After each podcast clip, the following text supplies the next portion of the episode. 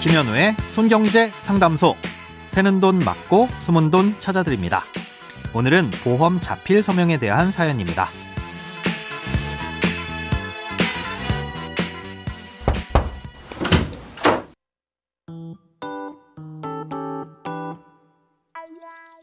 안녕하세요. 상담소에 종종 보험 관련 내용이 나와서 저도 요즘 고민하고 있는 남편의 CI 종신보험 관련 문의를 드려봅니다. 결혼 전 어머님께서 지인을 통해서 2008년경 가입을 해 주셨는데요. 37년 납입이라는 어마어마한 납입 기간과 타 보험으로 중복 가입된 건들이 있어 해약을 고민하고 있습니다. 그런데 납입 금액이 1,200만 원인데 해약 환급금은 70%로 약 3, 400만 원이나 손해라고 합니다.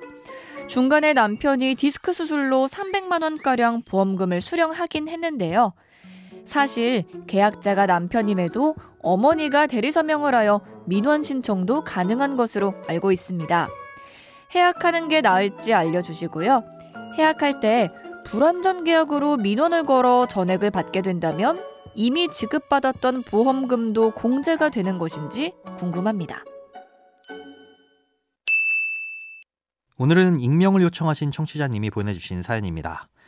결론부터 말씀드리자면 해약을 원하실 경우 대리 서명으로 인한 민원 해지는 불가능하고 그냥 손해를 보면서 해약을 하시는 수밖에 없습니다. 보험은 계약자와 피보험자가 반드시 자필로 서명해야 효력이 있습니다. 아무리 부모 자식 간이라고 하더라도 자녀가 미성년자라서 부모가 법정 대리인으로서 서명을 한 것이 아니라면 그 계약은 무효라고 주장할 수 있습니다. 아, 이건 보험사 입장에서도 마찬가지로 당사자가 직접 서명하지 않은 계약은 보험금 지급을 거절할 수도 있는 거고요. 그런데 자필 서명을 하지 않았다고 해서 언제든 그 계약을 무효라고 할 수 있는 건 아닙니다. 자필 서명이 중요한 건 본인이 아닌 제3자의 생명을 담보로 하는 계약을 체결할 경우 도덕적 해이나 보험 사기 등에 악용될 소지가 있기 때문입니다. 그런데 누군가의 대리 서명으로 나도 모르는 보험 계약이 체결됐다고 하더라도 본인의 통장에서 보험료가 빠져나가고 있었다고 하면 한 번쯤 그 보험이 무엇인지 확인해 볼 기회도 있었겠죠. 사연자님이 따로 보내주신 보험증권을 보니 2008년에 가입을 하셨던데 거의 16년이 지나도록 모르고 있었다고 하는 건 그 주장의 설득력이 떨어질 겁니다. 언제든 자필 서명을 하지 않았다는 이유로 계약을 취소할 수 있다면 그 사실을 모르고 있던 보험사만 이 보험금을 지급해줘야 되는 리스크를 떠안게 되는 셈이니까 계약의 내용을 충분히 인지하고 있는 상태라면 자필 서명을 하지 않았다는 이유만으로 보험을 취소해달라는 주장은 받아들여지기 어렵습니다. 아, 물론 정말 본인이 전혀 인지를 못하고 있었다면 상황은 달라지겠지만 지금처럼 이미 해당 보험으로 보험금까지 지급받은 이상 법적 분쟁까지 갈 경우 불리하게 적용될 가능성이 높습니다. 그렇다면 손해를 보더라도 이 보험을 해약하는 게 나을지를 판단해 보셔야 되겠죠. 사연자님이 가입하셨다는 CI 보험은 약관에서 정한 중대한 질병에 걸렸을 때 사망보험금을 일부 미리 지급해주는 형태의 보험입니다. 일반적인 보험보다 보험금이 많이 나온다는 장점이 있는 대신 까다로운 지급 기준을 충족해야만 보험금이 지급된다는 단점이 있습니다. 그래서 일반적인 상황에서 두루두루 보장을 받으려고 한다면 적합하지 않은 보험인데다가 해당 약관의 내용이 다소 복잡해서 많은 민원들이 있었던 것도 사실입니다. 사연자님의 경우 이미 다른 보험들을 통해 중복되는 것들이 있다고 하셨는데요.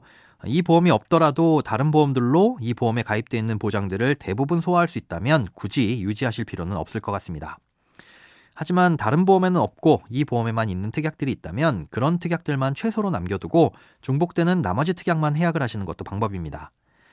아, 그럼 앞으로 37년이나 보험료를 내야 하는 게 부담이 되실 수도 있는데요. 예, 사실상 보험료는 짧게 내든 길게 내든 총 보험료의 가치는 큰 차이가 없습니다. 보험료를 길게 내면 총 납입하는 보험료의 액수는 크지만 시간이 지날수록 화폐 가치가 점점 떨어지면서 납입에 대한 부담은 줄어들게 됩니다. 예, 그런 측면에선 오히려 보험료를 길게 내는 게 유리할 수도 있고요. 예, 특약과 주계약을 일부 줄였을 때 보험료가 얼마나 줄어드는지 확인해 보시고 결정하시기 바랍니다. 돈에 관련된 어떤 고민이든 상관없습니다. imbc.com 손에 잡히는 경제 홈페이지로 들어오셔서 고민 상담 게시판에 사연 남겨주세요. 새는 돈 맞고 숨은 돈 찾아드리는 손경제 상담소. 내일 다시 만나요.